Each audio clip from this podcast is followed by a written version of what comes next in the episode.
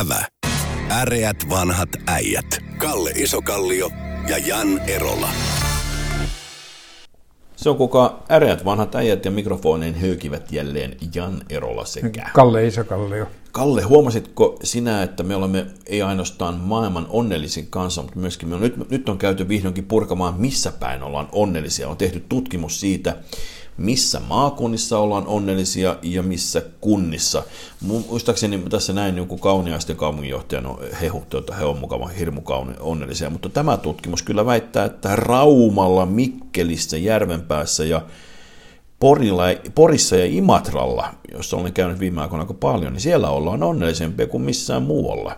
Tämä on kyllä, itse asiassa kyllä tämä tutkimus on tehty ennen, tämä pikkusen 2020 tutkimus, mutta siitä huolimatta tämä kertoo niin kuin kansallisista mielenlaaduista. Minkälainen analyysi sulla tässä on? Rauma, Mikkeli, Järvenpää, Pori, Imatra. Mä en katsonut niin kuin näitä kaupungeitaan, koska se on... Raumalaiset loukkaantui, jos mä sanon sillä, että käytyäni Raumalla huomasin, että he olivat aika onnellisia. Niin, mutta se, jos katsotaan sitä maakunnittain. Katsotaan maakunnittain, joo. Joo, niin ollaan... siis periaatteessa niin, no, nämä siis Itä-Suomen maakunnat, eli mutta Lapissakin ollaan onnellisia. Lappi, siellä ollaan äärettömän onnellisia se sitten. Mutta sitten Kyynikko teki sen vertailun. Sitten mä otin toisen Suomen kartan niin kuin rinnalle ja katsoin työttömyysastetta. Niin, sillä oli sellainen selvä korrelaatio, että mitä korkeampi työttömyysaste, niin sitä onnellisempia ollaan siinä maakunnassa. Tämä on sinänsä piinallinen havainto, nimittäin nimenomaan Uudellamaalla ja tuossa Pirkanmaa, siis tämä Tampereen kaksi semmoista niin ekonomisesti kaikkien parhaiten toimeentulevaa aluetta, ne on onnettomimpia. Niin, no tästä siis, jos me oltaisiin median palveluksessa, me vedettäisiin johtopäätöksiä, että työ tekee suomalaiset onnettoman. Eli työttömyys onnellistaa. No, työttömyys onnellistaa sitten. Ja tämän sanottua, niin mä oon sitä mieltä sillä niin, että mun mielestä työttömiä pitäisi maksaa sitä. Pitää olla onnellisuusvero. Voisiko se olla semmoinen? Siis jos ne on niin. Vielä yhteiskunnan rahoilla onnellisia. Niin, se on sun huutava vääryys. Se on huutava vääryys. Joo. Mutta no, se, varmaan siis joku muukin selitys tähän löytyy, mutta siitä huolimatta on hämmentävää, että meillä myöskin mielikuvat alueesta, vaikkapa mäkin olen Imatralla nyt käynyt töiden takia aika paljon, siellä tosin on nyt tämän tutkimuksen jälkeen tapahtunut niin kuin vielä kielteisiä käänteitä Ukrainan sodan ja muiden takia, mutta siellä niin kuin lähtökohtaisesti tuolla ikään kuin vaikka Kotkan ja Porin seudut, nehän ei ihmiset ole ikään kuin heidän pelkkä tämä puheenparsi on semmoinen kovin tai hyvin sarkastista huumoria. Hyvin, jos ei ole tottumattoman korvaan kuulosta, että he olisivat tyytymättömiä elämäänsä. Niin mutta mä edelleenkin sitä mieltä, mutta ei se ole mikään ihminen, koska se, että siis onnellisuuden huippu Suomessa on pankolomakaaminen. Niin. Jotta nuoremmat ei enää, kun nyt se täytyy taas selittää jälleen kerran, mikä pankolomakaaminen tarkoittaa. Googlatko. Mutta se on onnellisuuden huippu ja on selvää, että työssäkäyvä ei pysty makaamaan pankkoilla niin paljon kuin työtön, jolloin se on suora korrelaatio tämmöinen niin kuin hyvin pitkä perinne siitä, jolloin mä en ymmärrä sitä, niin että miksi jonkun ilkeämielisen politiikon tavoitteena on vähentää työttömyyttä. Mutta nyt itse asiassa toisaalta niin me ollaan nyt onnellisuuden ytimessä, että onko se työ oikeasti se onnenlähde vai onko se luonnossa samoaminen ja ihan toisenlainen mielenrauha. Tästä mä muistan jo tukena niin tutkimuksen tästä italialaisesta kylästä, jossa italialaisia maahanmuuttajia Yhdysvaltoihin. Ja siellä ihmiset teki tosi kovasti töitä, mutta se erosi kaikista tämmöisissä sydäntautiasioissa merkittävästi muista alueista. Siihen ei ollut selityksenä mikään oliviöljy tai muu, vaan se oli nimenomaan heidän asenteensa, elämän asenteensa ja tämmöinen toisensa auttaminen ja niin kuin, suhde vapaa-aikana. Tämmöisiä asioita, mitkä niin kuin, se voisi hyvin olla, että se olisi jossain ihan muualla kuin siinä työllistymisessä. Siis periaatteessa Juhani Aho kirjoitti kirjan Lastuja. Eikö Juha oli se kirjan nimi, jossa mitä tapa tekee suomalainen mies, kun se näkee siis purossa lastun.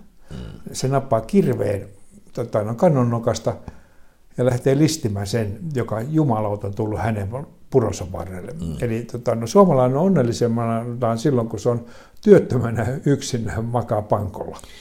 Tai saa olla rauhassa vailla näitä kaikkia järjettömiä paineita, mitä me luomme sen lisäksi. Mä en mitenkään tässä ylistä mitään työttömyyttä tai muuta kuin ahkeruus suomalaiset lähtökohtaisesti myöskin toisin kuin me tässä keskustelussa toistuvasti sodataan, niin kyllä meillä myös ahkeruutta tässä maassa kovasti on. Mutta se, että tavoitellaan me vääränlaista onnellisuutta. Onko siinä, että toisaalta tuossa kohtaa niin voisi oikeasti, mulla on paljon Kainuuseen yhteyksiä ja siellä ihmiset niin esimerkiksi ne lähtee oikeasti, vaikka ne asuu jo niin helsinkiläistä katsottuna sanoisinko agraariolosissa tai lähellä mehtää joka tapauksessa, silti he hakeutuvat vielä sen sieltä metsän pään ja se on arvostavat tosi paljon sitä vapaa-aikaansa, paljon enemmän kuin me ymmärretään täällä pääkaupunkiseudulla arvostaa. Ei, mutta siis Suomessa on tilaston mukaisesti, me ollaan sitä onnellisempia, mitä vähemmän me joudutaan tekemään töitä. No, no niin. Ukrainassa on vähän toisenlaisia onnellisuuskäyriä. Tuossa vaan hetken aikaa riemuittiin tätä Kertsin sillan, eli tämän Krimin ja tuon Manner-Venäjän yhdistävää todella pitkää siltaa, joka on ollut Putinin tämmöinen iso oma egoboosti tai tärkeä yhteys siihen, että sen avulla on todistettu, että Krimi on todella mukava osa Venäjää. Se sai tämmöisen räjähdyksen ja attentaatin kohteeksi, joka tuli sitten kostoiskuja muualle. Sitten Venäjä kosti siviilikohteisiin. Mulle ensimmäinen ajatus on se, että hän pelasi sisäpolitiikkaa, eli tyydytti näitä innokkaimpia sotaan pettyneitä kotimarkkinoillaan. Mitä sinun analyysisi ja ajatuksesi näistä Putinin porukoiden vastaiskuista ja ylipäätään tästä Kertsin sillan iskusta? Se on niin kuin, pitäisi niin kuin tutkia niin kuin paremmin kuin minä, niin osata Neuvostoliiton historiaa. Mm. Se, että periaatteessa niin kuin siis se, mulla on sellainen mielikuva, että Rutsevi jollakin tavalla niin kuin antoi. Hän liitti sen 50-luvulla, kyllä. Ei, mutta siis antoi se Ukrainalle tämmöisen niin sanotun itsenäisen neuvostotasavallan rooli. Ja liitti Krimin. Ja sitten siis periaatteessa liitti sitten Krimin tähän neuvostotasavaltaan. Ja toisin sanoen, että se niin kuin, mä ymmärrän niin kuin, siis tämmöisen Suur-Venäjän kannalta. Niin Putinin. Mä ymmärrän hänet sillä niin, että siis periaatteessa siinä hänen valtakuntansa rapisee koko ajan reunalta. Ja sitten tuommoinen Ukraina vielä, sitten niin kuin sitä mukaan kun ne rapisee, niin sitten niin kuin heittää niin kuin, NATO-anomuksia ja EU-jäsenanomuksia ja kaiken maailmasta tämmöistä läntistä hapatusta. Et mä ymmärrän hänen kannaltaan sen, että se on, ja mutta siis mä en ymmärrä sitä, että, niin kuin, koska Venäjä ei voi voittaa sitä sotaa, niin se on niin kuin huono tilanne niin kuin Putinin kannalta. Ja mä tiedän sillä, että mun ennusteeni on se, että siis sit tehdään niin sanottu venäläinen silmänkääntötemppu.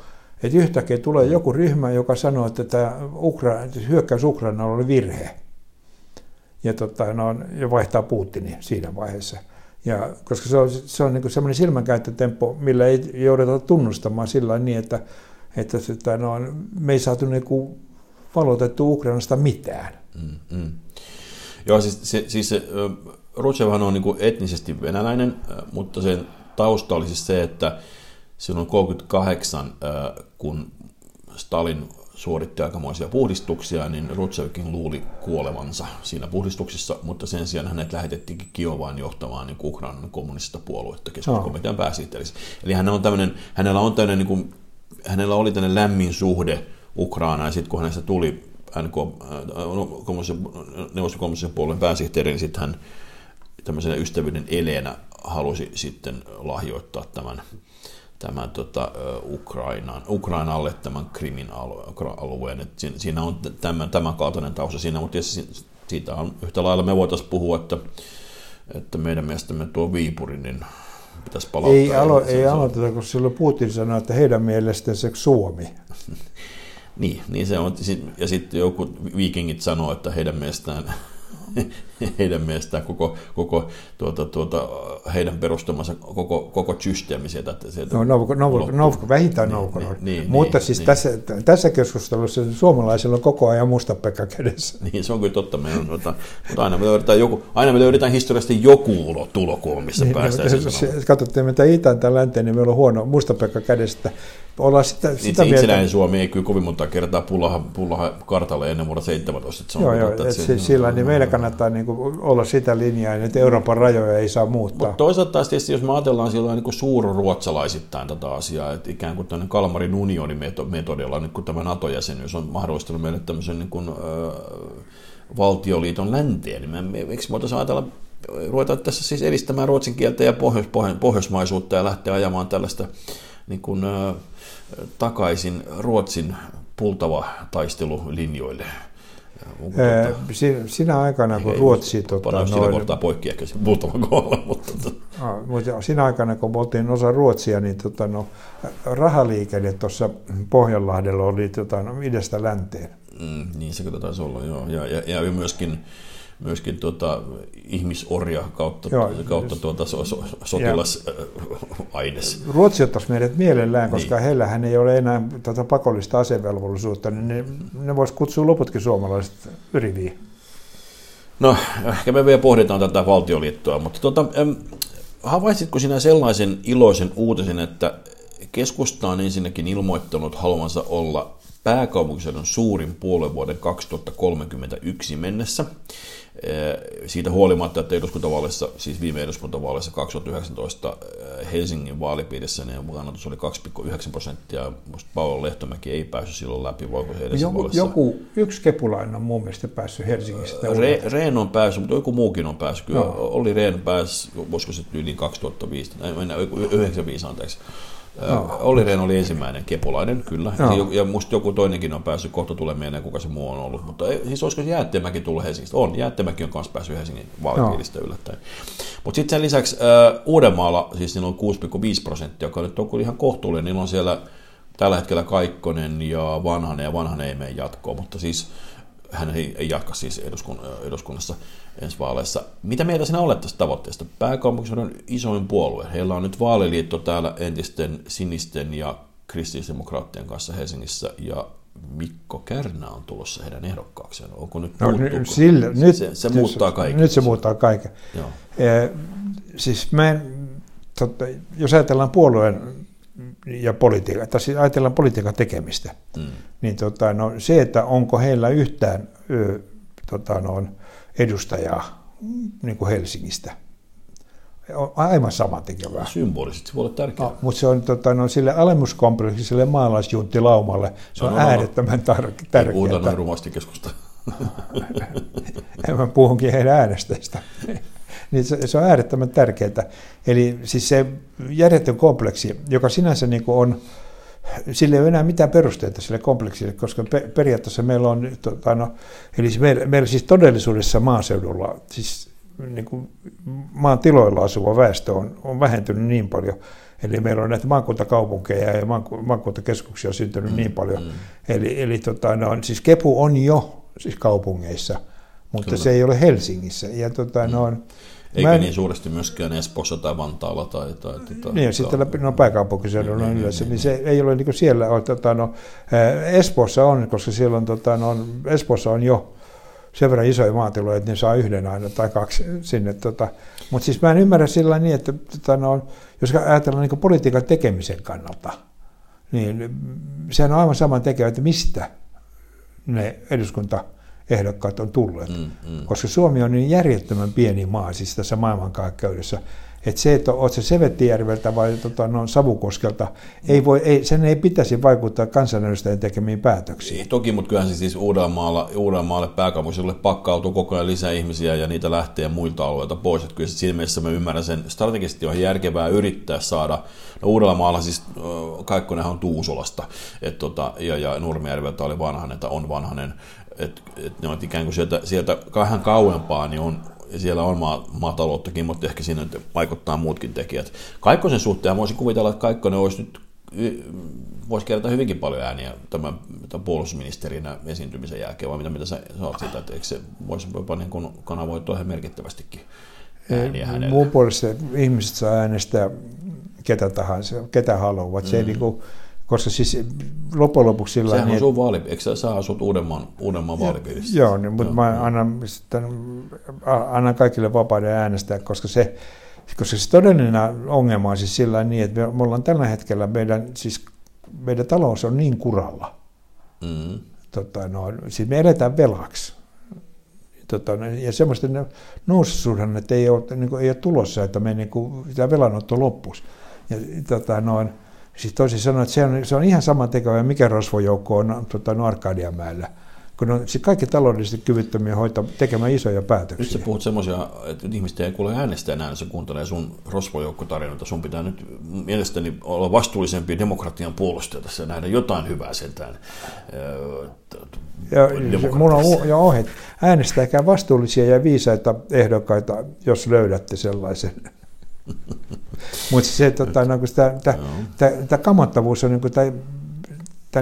tilanteen karmeus on siinä niin, että meillä on tämmöinen siis ikäluokka-ongelma, eli 100 000 lähtee eläkkeelle, siis poistuu työelämästä. Mm. Meillä tulee 50 000 lisää, ja meillä on kuitenkin työttömyyttä. Siis kaiken järjen mukaan työttömyyden pitäisi niin kuin pudota 50 000 vuodessa itsestään, ja eikä se putoa. Siis me tehdään jotain, niin kuin tässä kansakuntana, jotain niin kuin täysin väärin nyt. Joo, siis tämä on tietysti monimutkainen asia. Osittain nyt on lisääntynyt osapäivätyö, ja se osittain näkyy siinä, että meidän työllisyysprosentit näyttää hyviltä, mutta sitten jos katsoo koko päivätyöntekijöitä, niin se ei enää olekaan yhtä hyvä. Otat edes osa toimeentulosta, mutta se on silti musta parempi tilanne kuin että ei oltaisi ollenkaan töissä.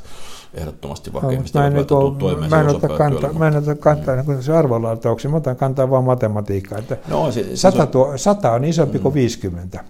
Niin, mä lähinnä pohdin sitä, että jos on pitkään työttömänä, niin siis on parempi olla edes vähän töissä, kun olla kokonaan pois työmarkkinoilta. Siis, se on parempi vaihtoehto, koska taas työllisyyskannalta. Sitä on tutkittu sillä niin, että periaatteessa on, on määrätty työttömyyden kestoaika, jonka jälkeen työllistyminen todennäköisyys putoaa aivan järjettömästi. Se putoaa romahdusmaisesti siitä. Niin. Ja silloin periaatteessa kaikki työllisyystoimijat olisi järkevää kohdistaa siihen ensimmäiseen 6 kuukauteen, kun ihminen menettää työpaikassa, niin silloin niin kuin ottaa koppi silloin.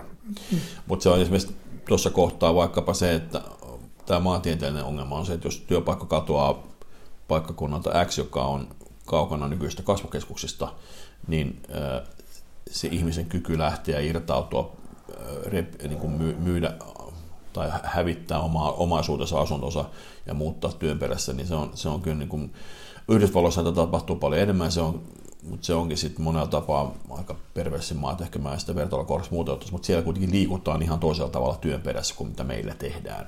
Et se on se ikään kuin tuolla kohtaa, ja silloinhan tämä pakkautuminen tänne Uudenmaan alueellaan lisääntyisi eksponentiaalisesti, jos jotenkin keksittäisiin joku keino, millä tämä muuttaminen olisi vielä helpompaa, mutta siinä se on ainakin yksi juurisyy. Meidän pelkästään meillä tämä niin kuin omistusasumisen niin kuin vuosikymmenen suosiminen on aiheuttanut sen, että meidän myöskään ihmiset, kun ne ovat koko elämän säästössä siihen taloonsa tai asuntoonsa laittaneet, niin siitä on tosi vaikea lähteä mihinkään.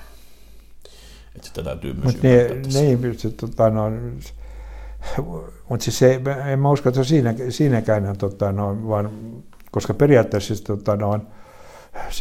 jos katsotaan liikkuvuutta, niin liikkuvuus on nuorempana suurempaa kuin vanhempana. Mm. Eli periaatteessa se liikkuva osa väestöstä, joka voisi liikkua, niin periaatteessa se ei omista vielä taloja eikä muita. Eli niin nuorisotyöttömyyttä se ei selitä siis rivitalon omistaminen. Se on totta. Se on sitten perheytyminen, mutta tietysti tästä täytyy muistaa myöskin se, että me kummatkin edustetaan korkeammin koulutettua väkeä ja me olemme mahdolliset isommat perheytymisemme tehneet myöhemmin kuin ikään kuin heti työelämään koulun penkiltä hyökkäävät. Mutta pitäisikö meidän nyt sitten Otetaan tässä jo loppuun tämmöinen pieni nousu. Mä haluaisin puhua sun kanssa joskus lähitulevaisuudessa Skotlannista. Mitä, siis siinä on musta monta mielenkiintoista ulottuvuutta, liittyy Britannian sisäpolitiikkaan, myöskin Euroopan unionin ja muualle. Pannaanko loppuun tämmöinen joku kulinaarinen näkemys tai joku muu tämmöinen vähän mieltä ylentävämpi Skotlanti-ulottuvuus ennakkomaistiaisena tulevasta? Se skotlantilainen kansallisruoka on haggis. Joo. Ja me oltiin kerran moottoripyöräretkellä. Ja sitten mentiin, ensinnäkin sitä saa hirvittävän harvoissa paikassa Skotlannissa. Sitten me kuitenkin löydettiin sellainen paikka ja tilattiin haggisia. Ja se on kyllä semmoinen, että se on ihan maukasta ruokaa ja hyvä ruokaa, eikä visuaalistikaan ole mitenkään niin vastenmielisen näköinen, mutta siinä vaiheessa niin haarukka pysähtyy, kun tuli kokki selittämään, että mitä siinä on. Siinä on siis kaikki se, mitä lehmästä jää jäljellä, kun lehmästä poistetaan... tehdään lampaa, vatsalauksia, mutta kun lampaasta poistetaan, ensiksi kun se nyljetään, ja sitten sitä poistetaan lihat ja luut, ja se loppu heitetään pataan, niin sitten sulla on haggis. Ja siinä on siis niin kuin kaurahiutaleita, lampaan maksaa, keuhkoa, sydäntä ja ihraa. Niin kaikki se, mitä jää jäljellä. Niin. Kun se... Tämä on niin mykyrokkaa. Mä oon sitä kerran maistanut Edinburghissa ja se näyttää, niin kun, siis, kun siinä on se mahalaukko päällä, niin se on ikään kuin kuorutettua maksalaatikkoa tavallaan. Se maku on lähellä maksalaatikkoa. Joo, siis lähin suomalainen vertauskuva on maksalaatikko. Joo, se oli yllättävän hyvä. Se oli vähän makeata, se varmaan se ohraa aiheuttaa, että se on niin kuin, että se oli anteeksi kaura, että se niin kuin, se oli musta ihan ok makusta, mutta piti yrittää unohtaa mitä se. Joo, mutta siis se, että siis skotlantilaisen ravintolassa ei kannata tehdä sitä, mitä niin kuin ranskalaisessa ravintolassa on sillainen, että kun annos tuodaan, niin kokki tulee kertomaan mitä siinä on. Näihin tunnemiin äreät vanhat äijät kiittävät. Kiitos. Ävä. Äreät vanhat äijät. Kalle Isokallio ja Jan Erola.